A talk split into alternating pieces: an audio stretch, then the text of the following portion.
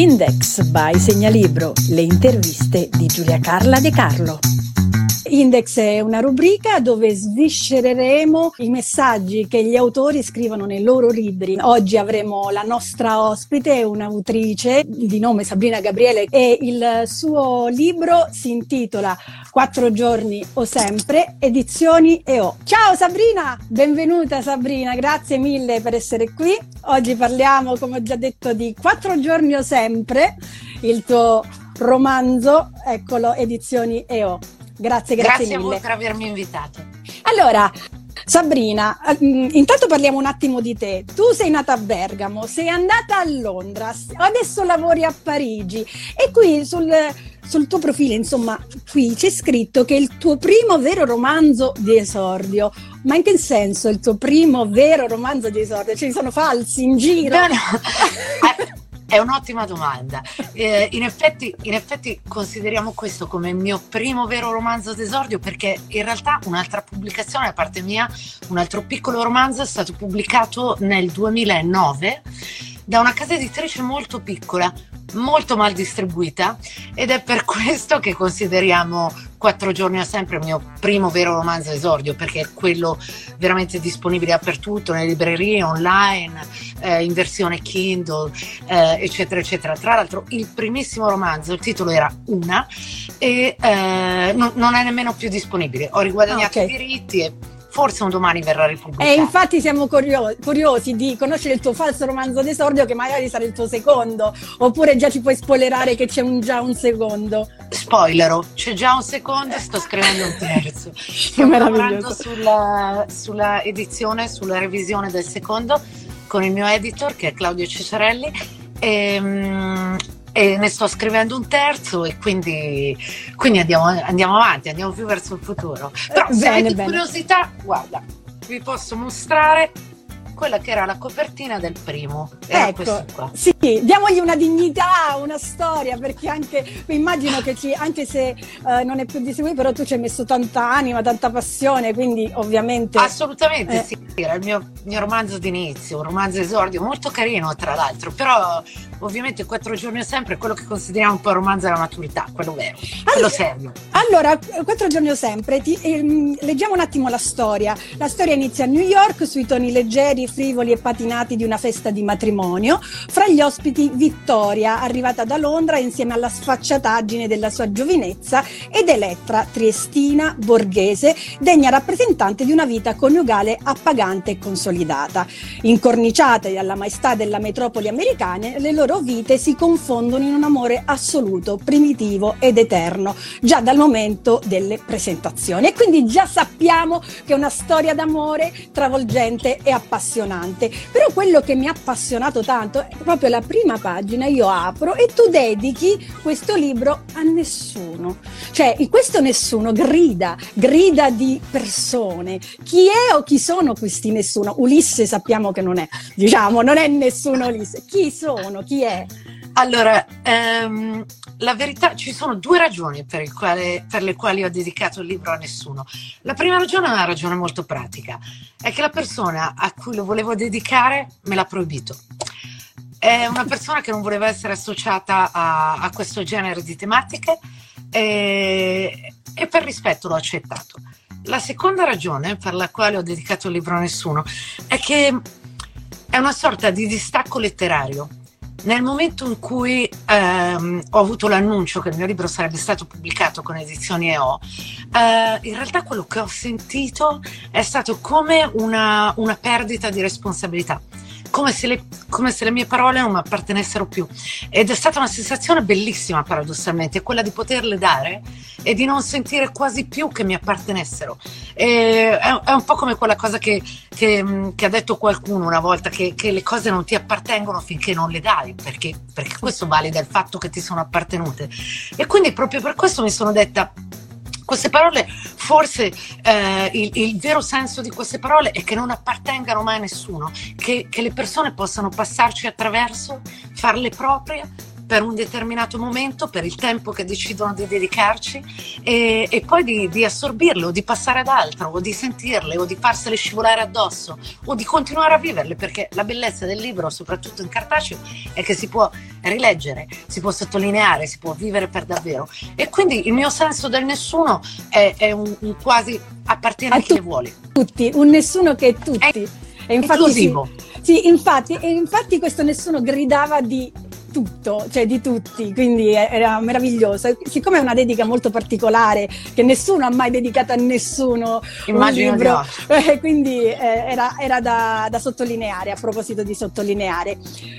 E aprendo sempre eh, il tuo libro, quindi partiamo proprio da, dal principio, ci sono quattro luoghi. Io dico quattro luoghi in maniera mh, mm, adesso capiamoli perché sono quattro luoghi e non tre. Allora abbiamo Manhattan da una parte, quindi inizia a Manhattan, Londra, guarda caso tu hai iniziato a Londra il tuo uscire all'estero, Parigi, e anche questa è una tua città, e poi c'è un luogo, un luogo, io dico un luogo che si chiama Alice. Mm, allora, senza andare a spoilerare, perché poi c'è quella la parte finale del libro, quindi non voglio spoilerare, ma quanto è importante l'immaginario, il sogno, la fantasia, questi luoghi Wonderland nella tua vita?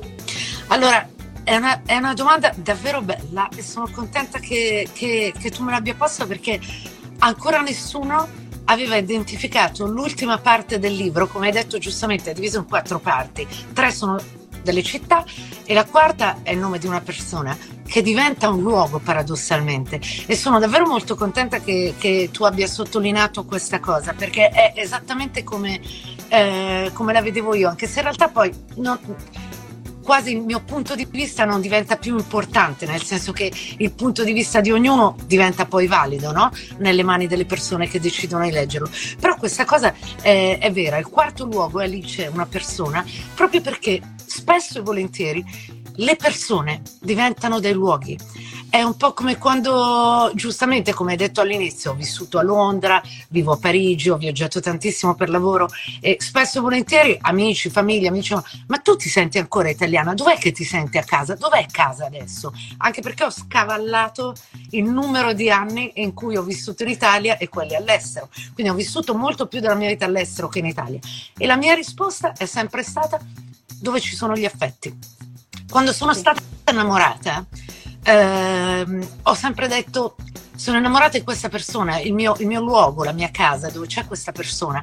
Ed è proprio per questo il, il quarto e ultimo luogo, quello conclusivo del, del, romanzo, è in realtà una persona, proprio perché le persone eh, viaggiano, vedono cose, anche quelle che non si spostano in realtà si spostano anche in un quartiere, anche da una via, anche da una stanza all'altra del proprio appartamento, ma la verità è che l'unico luogo che conta è quello dove ci metti il cuore. È vero, è vero.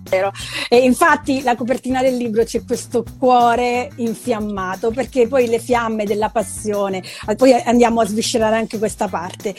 Allora, luoghi, luoghi, quindi eh, tu parli proprio anche di mito americano a un certo punto perché ovviamente inizia a Manhattan o comunque vivere queste eh, ragazze, donne all'estero, poi rimangono, chi rimane, chi ritorna. Um, ed è una tematica molto importante, soprattutto in questo momento di emigrazione. Tutti parlano di emigrazione in Italia, in realtà c'è una grande emigrazione fuori, di italiani che emigrano all'estero. Ehm, e si parla anche, anche, molto politicamente dei nati, no? facciamo nuove nascite, c'è la natalità zero, ma se i nati vanno via, che cos'è che non è più attrattivo in Italia secondo te? Oppure che cosa dobbiamo cambiare? Qual è il modo di poter unire queste questi, diciamo, emigrazioni dall'Italia all'estero? Um, c'è qualcosa che noi possiamo fare diciamo per trattenerli oppure è una cosa normalissima che si emigra a prescindere se c'è il paese più bello del mondo che ti accoglie che cosa, che cosa è questa emigrazione italiana? Allora, guarda, io, io posso parlare per me.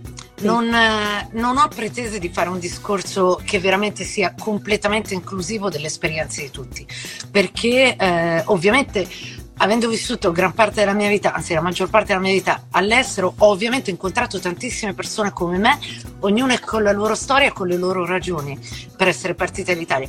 Così come ho tenuto rapporti con persone in Italia che mi hanno spiegato le loro ragioni per restare come del resto ho conosciuto tantissime altre persone che mi hanno detto che fortuna, che brava, quanto sei stata forte a prendere ad andartene. E è soprattutto a queste persone che io ho risposto, in realtà la mia non è stata una prova di forza o di coraggio. Per me siete coraggiosi voi che siete in grado di restare. La mia è stata una paura. Io sono partita per paura. Quindi tu sei scappata dall'Italia. Io sono scappata dall'Italia. Sono scappata dall'Italia perché ovviamente per, per tutta una serie di ragioni, eh, non, non, vorrei far diventare questa una seduta psicanalitica, però tento no, ma, di essere... no, ma eh, siccome tu inserisci parte di te, tu, tu, inserisci parte di te nel libro, quindi vogliamo sapere i tuoi pensieri. Sicuramente, la, la, la verità è che ovviamente per, per, una persona come me, prima di tutto, eh, anche la, la mia di partita l'Italia, se vogliamo, è anche molto legata alle, alle, mie preferenze sessuali, al fatto che sono gay e, e che quindi eh, in Italia ho trovato ovviamente eh, quello che poteva essere il mio piccolo mondo, dove riconoscere quanto è importante no, avere dei modelli e, mm, sotto tutti i punti di vista, professionali, personali, sociali, eccetera. L'ho trovato il mio piccolo mondo, l'ho trovato a Roma, in altre grandi città dove ho amici, eccetera. Però la verità è che c'era prima di tutto questa grande cosa, no? Questa cosa che comunque ero gay in un, in un, villaggio, perché Bergamo comunque per quanto è una città meravigliosa, lo sappiamo tutti, è una città di provincia, piccola, stiamo anche parlando di 25 anni fa quando letteralmente eh, gli omosessuali, uomini e donne, stavano ancora parecchio nascosti. Quindi c'è molto questo fattore che ha influito. Io all'epoca, quando ho deciso di partire dall'Italia, Avevo appena terminato i miei studi eh, all'Accademia d'Arte Drammatica Paolo Grassi, dove avevo studiato come operatore culturale e, um, e, la mia ragazza dell'epoca aveva deciso di partire a Londra. E io ho deciso di partire con lei, di lasciare il mio lavoro, ero casting director, ho detto va bene, vengo a Londra e per sei mesi imparo la lingua. Ovviamente a sei mesi sono diventati dieci anni. Perché? Perché a Londra in effetti quello che ho trovato all'epoca era, ehm, era letteralmente la meritocrazia. Cioè fai qualcosa, lavori, ti fai veramente un mazzo così, scusate il francese, ehm, e in effetti ottieni qualcosa, riesci ad andare avanti. Sono, sono, la prova vivente di questo. Sono partita letteralmente a fare il caffè da Pret a Manger e sono riuscita a, a, ad affittarmi casa, a iscrivermi all'università, a pagarmela l'università senza chiedere un soldo ai miei genitori. Sono riuscita poi a cambiare lavoro, ad avere una carriera nella moda, a diventare direttore mondo di tutta una serie di marchi internazionali nel lusso, quindi sono letteralmente la prova evidente che questo è possibile. Quello che succede in Italia è completamente diverso. Per quanto mi riguarda non funziona o, o funziona in, in, casi molto particolari, quindi anche parlando con altre persone che hanno vissuto all'estero, altri italiani all'estero, spesso e volentieri sono persone che addirittura hanno ottenuto la green card americana gratis letteralmente, sì. però sono talmente bravi nel loro mestiere che gli americani hanno detto resta per favore. Quindi secondo me è una questione letteralmente di, di opportunità. Sì. Eh, anche molto spesso le persone dicono ah però la vita a Parigi costa cara. Sì, è vero, costa carissima, però i salari sono adattati. Cioè la media sì. del, de, del salario obbligatorio, cioè il salario minimo obbligatorio dello stagista a Parigi, ed è obbligatorio, è la media del salario italiano. Sì, sì. Quindi, Quindi, capia- quindi, è una questione, in Italia manca una questione di, vabbè, eh, tu parli di 25 anni fa, adesso in realtà le cose sono un po' migliorate da un punto di vista eh, dei diritti LGBT, eccetera, eccetera, un po' migliorati, ma non stiamo ancora a livelli europei, non ci stiamo nemmeno lontanamente a livelli europei, quindi è una questione eh, diciamo di diritti LGBT, eh, di donna, probabilmente anche per il fatto femminile, di opportunità lavorative e quindi di, direi forse è il caso di pensare a queste cose più di dare, eh, dire fate figli perché siamo in carenza demografica, giusto? No. Che pensiamo un po' ai nati, a quelli che già ci sono e che avrebbero dei diritti da volere e da avere piuttosto che facciamo nascere le persone sì, e basta. Guarda, ti dico la, la, la, la, verità, almeno per quello che penso io, eh, è che que, que, questa frase del fate i figli è sempre una frase che non ha senso in nessun tipo di contesto. Cioè, non ha veramente alcun senso. A volte anche nella coppia non ha senso. Nel senso che se stiamo a aspettare il momento giusto per fare i figli, non li facciamo mai. mai. Quindi questo te lo dice una madre, tra l'altro. Sì. Ehm, quindi c'è, c'è, questa prima cosa. E poi la, la, verità è, ok, faccio i figli, però mi aiuti a farli? Cioè, perché c'è anche questo. Tu vai in, in paesi come in Finlandia, fai figli, la prima cosa che fa il governo è darti 2000 euro, la scatola per il neonato con dentro tutti i beni di prima necessità, i ragazzini non pagano il dentista fino ai 14-16 anni, non mi ricordo, cioè ci sono tutta una serie di cose. Poi ovviamente questa è una conversazione talmente ampia che non, non, riusciremo a chiuderla e a fare la quadra certo. in una mezz'oretta o un'oretta di conversazione. Però nel mio caso particolare c'è stata tutta una concomitanza di cause dovute letteralmente dal caso sì. e dalla paura che mi hanno portato a vivere all'estero. E adesso paradossalmente, cosa che succede spesso, le persone dicono non ti manca l'Italia, non vuoi tornare in Italia? Io ho letteralmente paura di tornare in Italia soprattutto in questi anni. In questi anni. Soprattutto sì. Politicamente parlando sì, in questi anni. Sì, e, e, e, ne parlo soprattutto da madre in questo eh. momento. Quindi la risposta è no. Amo il mio paese? Sì. Sono la persona più patriottica del mondo? No. Per quanto mi riguarda, i confini sono una cosa che non ha senso. È vero che in Italia abbiamo fatto le cose meravigliose a livello di arte, di cibo, di cultura e tutto quanto, però voglio dire, è un caso che i confini siano stati definiti in questa forma bellissima, tra l'altro, del nostro stivale. Ehm, proprio a livello politico, diciamo, anche se ci fosse quest'unica ragione, ad oggi in Italia non rientrerei. Sì. Poi, ripeto, è tutta una questione di casi, concomitanze e casi singoli. Non è una conversazione che possiamo esaurire no, no, eh, da singole, ovviamente però questa è la mia di esperienza. Sì. Ecco. No, no, e, e, entrava molto nel libro perché le tue protagoniste stanno all'estero, parte una, delle, e quindi, eh, e però stanno bene, si vede che proprio, infatti questa mancanza di confini si vede nel tuo libro, cioè che Parigi e Trieste non è che sono tanto lontani, oppure che ne so, Londra, oppure Manhattan, quindi New York, cioè prendono un aereo, vanno, cioè semplicissimo, non è che è così distante. Ma perché le città non sono lontane e ancora di più quando parliamo di, quando ci mettiamo dentro i sentimenti, proprio come nel libro, sì. no? Eh, questi due protagonisti alla fine chi se ne frega, è un dettaglio questa cosa della distanza, ma come tutto il resto nel libro fa corollario a questa coppia di persone, di protagoniste completamente innamorate. Tutto quello che succede attorno a loro è veramente un corollario. Sì. Avremmo potuto stringare il libro all'amore di queste due persone e non sarebbe cambiato assolutamente niente. È vero. È vero, e, si sente dalla prima battuta questo grande amore. Volevo fare una piccola parentesi, poi ritorniamo a, all'amore.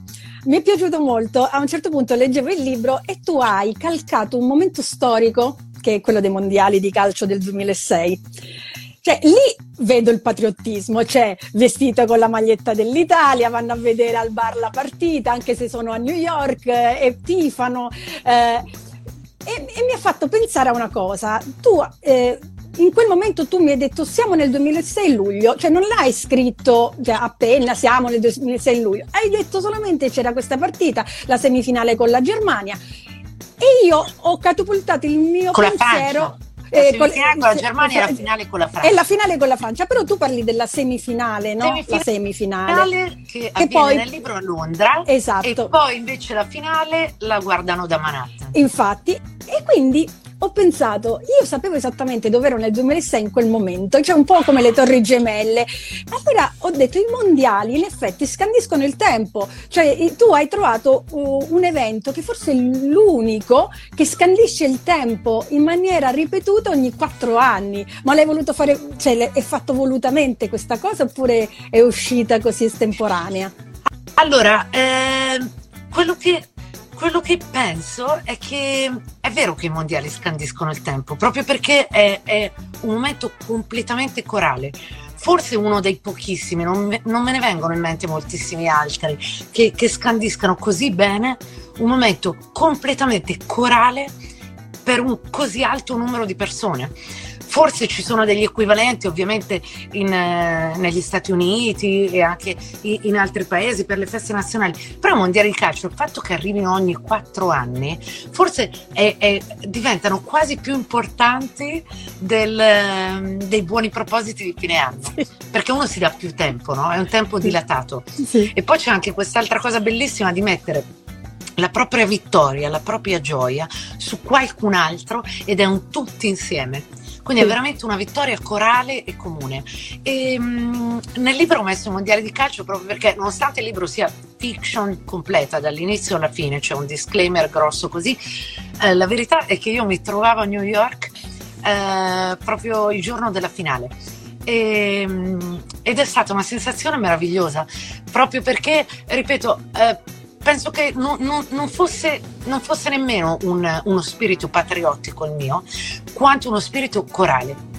Probabilmente avrei avuto la stessa reazione se mi fossi trovata alla finale, che ne so, Francia-Germania e avessi deciso di dire la squadra della Francia mi piace sto giro. È veramente il senso di appartenenza a un gruppo eh, e la coralità del momento, anche con degli sconosciuti. Io mi ricordo che quando stavo a Manhattan il giorno della, della finale, ci siamo poi letteralmente riversati nelle strade di Little Italy, proprio come è descritto nel libro. Questo è un momento che ho preso in prestito dalla mia vita per, per metterlo nel romanzo. E mi ricordo c'erano un sacco di, di, di persone di tantissime nazioni diverse. Ehm, evidentemente diverse, che si univano al coro e erano entusiasti proprio come gli italiani. Scusa una domanda, ma se c'è Francia, Francia-Italia o Italia-Francia, tu che cosa tifi? No, perché dobbiamo sapere. Guarda che è una bella lotta, ne, ho, guarda, ne abbiamo discusso letteralmente l'altro ieri con mio figlio che mi ha fatto la stessa domanda e lui mi ha detto senza ombra di dubbio, mi fa io Italia, perché ovviamente le sue due mamme sono italiane e lui si sente italianissimo. Okay. E io gli ho detto dipende dalla squadra. Perché per esempio la nazionale italiana del 2006, io mi ricordo che era una nazionale pazzesca, sì. avevamo dei giocatori meravigliosi. Le ultime due nazionali non si sono neanche qualificate. Quindi mi viene da dire, dipende dalla squadra stavolta, perché in realtà sono in Francia da quasi 15 anni ormai ed è letteralmente la mia seconda patria. Sì. Ehm, Parigi è la città dove è nato mio figlio. Parigi è la città che mi ha riconosciuta come madre per prima, ancora prima dell'Italia. E, ehm, eh, quindi devi e quindi penso che ad oggi, 25 anni dopo, 20 anni dopo, vivrei i mondiali di calcio come un evento sportivo dove questa volta ti farei davvero per la squadra migliore. Eh. Eh, eh, beh, cioè, ti sei un po' staccata dall'Italia, ecco quando ti dice un po' paura di tornare in Italia, perché il tuo cuore è un po' blu scuro più che celeste. Ecco, questo è, la... è, è, è multicolor, è, è arcobaleno il mio cuore. È arcobaleno in tutti i sensi. È inclusivo. è inclusivo. C'è una parte stupenda che adesso ti leggo e hai adottato un termine super raro e quindi è giusto leggerla. Allora, si era presto sentita insultata dai confini delle parole che non abbracciavano gli eterni, i per sempre e i mai. Vittoria ragionava a compartimenti stagni, l'indefinibile non era contemplato all'interno del suo casellario cerebrale. Per esempio, aveva deciso di non credere nella morte perché non riusciva a inquadrarla. L'amore, invece, dopo quell'estate dei suoi 27 anni, poteva permettersi di esistere, era qualificabile, si chiamava Elettra. Tutte le parole al di fuori di quel nome nome erano un mero corollario, un frivolo intrattenimento quasi inutile che ruotava intorno all'assioma assoluto. Il susseguirsi delle lettere, dei versi, arrivava a sfiorare la verità di quello che provava senza mai toccarla per davvero. Un asintoto. Cioè, eh, allora, Sorrido perché mi, mi è piaciuto molto ascoltare, ascoltare, le mie parole attraverso la voce di un'altra, quindi ti ringrazio. E, ehm, è vero, è una sintoto. Quello che ho voluto provare a descrivere è, ehm, è provare ad avvicinarsi all'eterno e all'assoluto in nome dell'amore. Ed è una sintota, è letteralmente la curva che non tocca mai, eh, che, che non tocca mai il, il grafico che la contiene, ma è il provarci, è il viaggio. È il viaggio. E, ed è proprio questo che ho cercato di mettere in queste parole. È, è quanto a volte, quando si è innamorati, eh, si ricomincia a crederci nell'eterno. si prova ad avvicinarci, si, ci si inventano le parole per provare ad abbracciarlo quell'eterno. Che poi Vittorio amore... non crede nella morte, eh, non riesce a, a, a definirla. Non riesce a definirla perché non la conosce.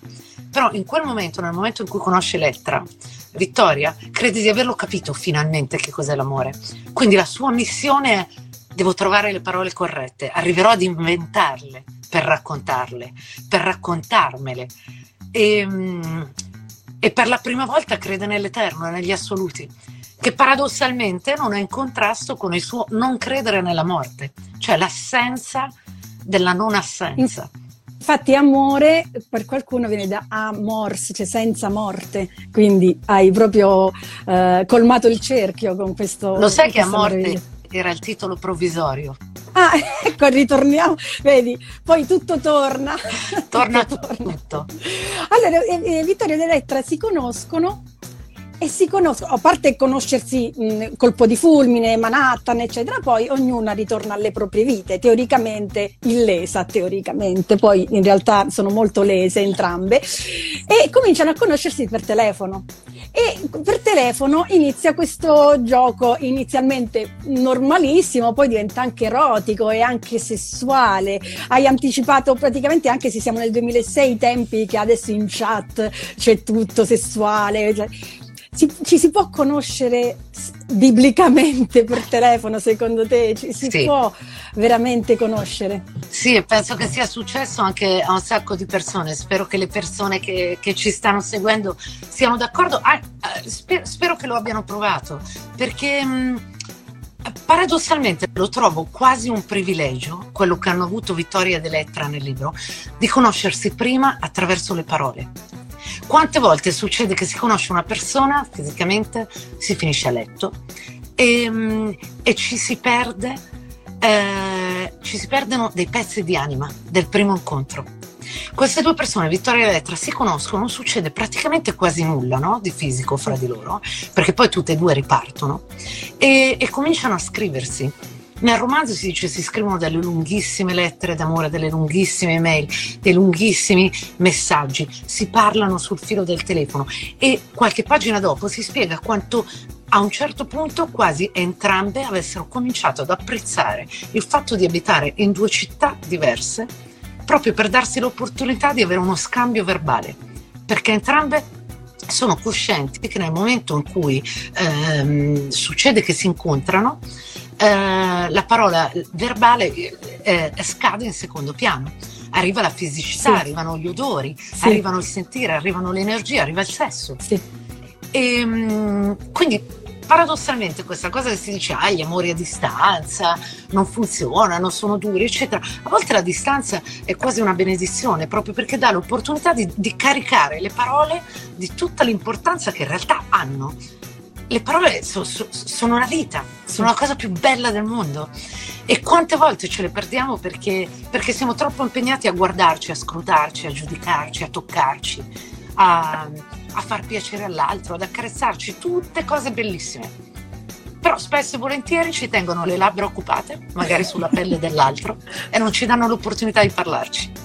che bella anche questa, questa, immagine delle labbra occupate sulla pelle dell'altro e non si parla, è meraviglioso, ma infatti loro quando si incontrano eh, è proprio un fuoco che divampa, anche perché poi è montato, è montato, è montato, a un certo punto si incontrano eh, e, e occupiamole queste labbra. tu scrivi a un certo punto è dall'odio che ci si consola, non dall'amore. E se l'amore è tossico non si può consolare, non c'è consolazione? se l'amore è tossico non è amore. E questo è, è, è qualcosa di interessante da discutere, proprio perché eh, a una prima lettura di quattro giorni o sempre, eh, penso che sia naturale anche per me stessa, eh, che ho riletto veramente il libro miliardi di volte, ovviamente per fare edizione, eccetera.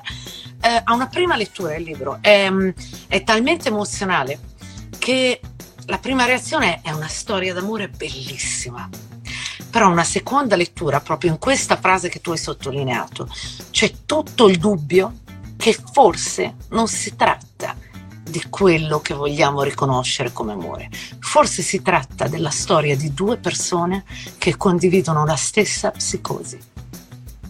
È vero. Eh, però, e su eh, questo però, io ce l'ho la risposta. Però io questa cosa, mm, cioè ovviamente l'hai scritto tu, quindi se tu mi dici no è così, è così, è punto. Però questo amore così unico e magico perché comunque supera il tempo, non, è, non, supera solo la morte, supera il tempo, supera le difficoltà, supera uh, gli stigmi sociali, supera, supera tantissime cose, tant'è che poi abbiamo un luogo finale dove si incontrano e non può non essere amore. Cioè, t- dopo che uh, tutta uh, la parte superficiale della eh, dell'astio, anche del, del, rancore, scema e rimane solo il sentimento puro, è rimasto, rimane per entrare. Però lo vedi, è una cosa bellissima quella che dici, lo sai perché? Perché io ho messo lì il dubbio, tu hai la tua interpretazione ed è tutto valido. E guarda, ti dico anche una cosa, non che io mi voglia paragonare assolutamente lungi da me, Però Umberto Eco ha detto una cosa meravigliosa. Quando lui ha scritto il nome della rosa, tutte le persone, eh, tutti i lettori, gli hanno chiesto tantissimo, ah ma questo volevi dire questa cosa qui, qui io ci ho visto questa cosa qui. E lui ha risposto sì, a tutto. A tu qualsiasi cosa anche contraddittoria. Perché è tutto valido ed è la stessa cosa per me. Io ovviamente ho, ho ho diciamo la, la, visione interna del libro perché l'ho scritto, l'ho letto, l'ho riletto, l'ho riscritto un sacco di volte. Quindi ovviamente il mio percorso rispetto alle parole che ho messo una infilata dietro all'altra è, è completamente individuale, ma è talmente è, è, molto valido tanto quanto il tuo. Non sono qui e non vorrò mai tentare di convincere le persone che leggono questo romanzo a pensarla come me.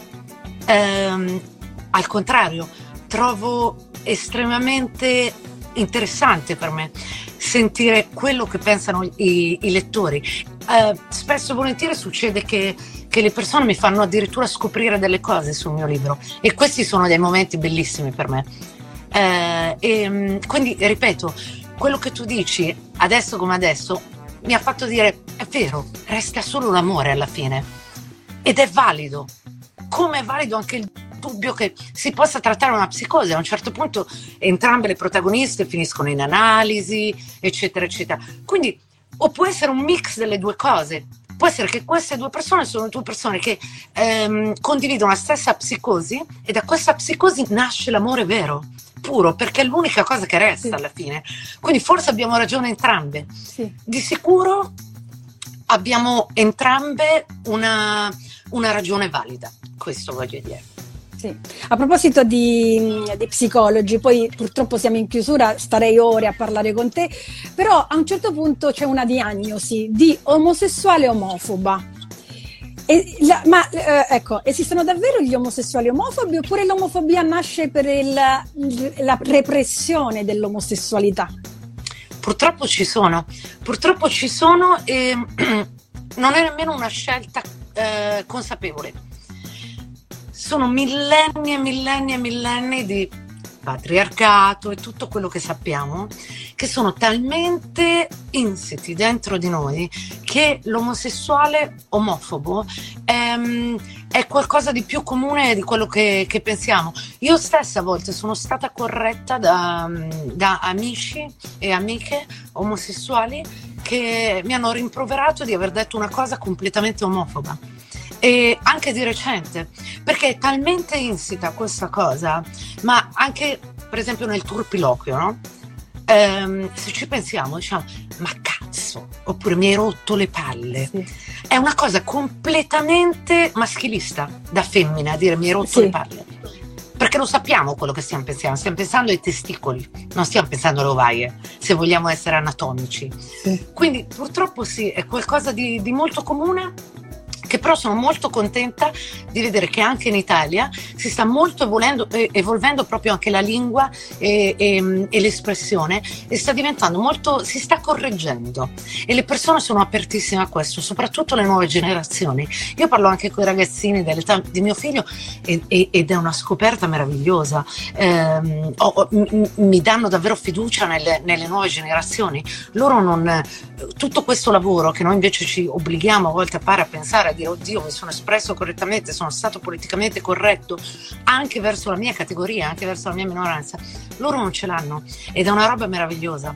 E, sì, e quindi è, è, è, qualcosa che dà molto speranza, anche in Italia sta cambiando, sì. è bellissimo. Sì, infatti anche in Italia, ehm, poi piccola, piccola parentesi, per esempio negli anni 90-2000, se un ragazzo andava con le unghie mh, mm, dipinte di nero eh, oppure con un mascara a scuola veniva subito etichettato, accusato. Sì. Eh, Adesso no, adesso vanno tranquillamente, si vestono come vogliono, eh, fan, fanno quello che vogliono e per loro, per il loro gruppo va benissimo. Forse gli adulti invece guardano, additano ancora, invece loro no. Ecco, la, la, libertà è questo che fa sperare veramente bene. È una cosa bellissima, io, io lo chiedo spesso anche ai miei amici che hanno i figli in Italia mi dicono sì sì in classe di mia figlia c'è un ragazzo che ogni settimana arriva io oggi voglio essere chiamato Marco e la settimana dopo voglio essere chiamato Giulia. E, ehm, e tutti sono tranquillissimi ed è molto bello. Sì molto molto bello. Allora siamo in chiusura quindi la domanda di index della chiusura è, è una e sarà sempre la stessa e tu la inauguri. Eh, se tu fossi un segnalibro in quale libro, a parte il tuo, ti piacerebbe stare? Mi piacerebbe stare dentro la storia di Elsa Morante. Il motivo per il quale ci vorrei stare è perché ehm, non ho mai letto nessun libro che ha reso i personaggi così vivi come Elsa Morante nella storia. Ehm, alla morte di uno di questi personaggi sono stata letteralmente in lutto per settimane e, ed è stata una sensazione bellissima. In realtà non si è trattato di una lettura, si è trattato di guardare un film è stato veramente molto bello. Quindi vorrei essere, vorrei essere dentro la storia di Elsa Morante. Allora, magari Elsa Morante starà nella tua storia quattro giorni o sempre di Sabrina Gabriele, edizioni EO. Grazie, grazie mille per essere stata con grazie noi. Grazie mille a te, grazie mille a tutti. Grazie di nuovo. Ciao, ciao. Ciao. Index by Segnalibro, le interviste di Giulia Carla De Carlo.